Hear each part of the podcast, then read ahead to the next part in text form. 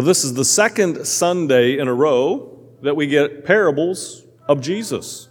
It's also the second Sunday in a row that Jesus explains his parable, which makes it much easier for the priest to get up here and preach a short homily on a long reading.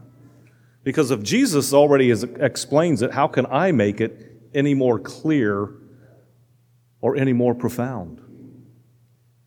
He has given us what he meant in the parable that good and bad exist together. But the good are to have an influence on the bad. A weed in nature might not be able to come wheat, but human beings have a propensity. Human beings are hardwired for repentance, to turn away from sin, to turn away from temptation, to turn away from the evil one, and turn towards God.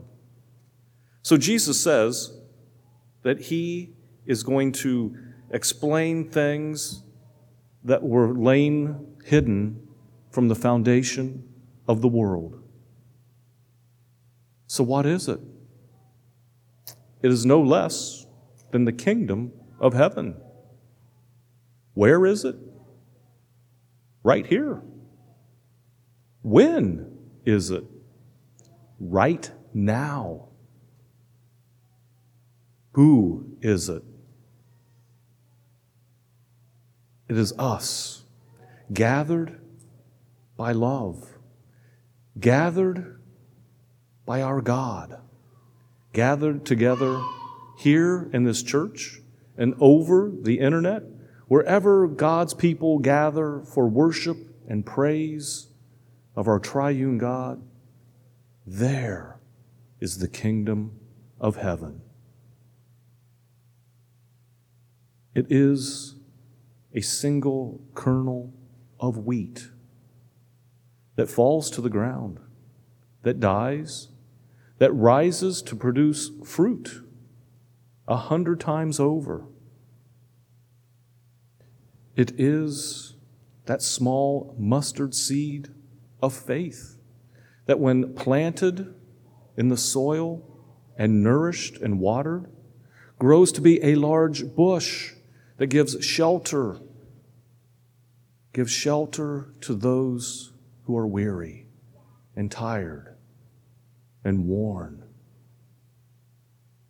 It is the yeast that is mixed in with flour and leavens a whole batch of bread. We are the kingdom of God. We are the kingdom of heaven right here, right now in our world when we follow the Lord Jesus Christ into the eternal bliss of His kingdom. We participated in here now, but yet not fully. What we experience here is a glimpse of the glory of the fullness of the kingdom of God, the fullness of the kingdom of heaven in eternity. And as Jesus says in this parable of the weeds and the wheat, the choice is ours where we spend eternity. Follow Jesus and obtain eternal life. Follow the way of the devil and reap eternal damnation.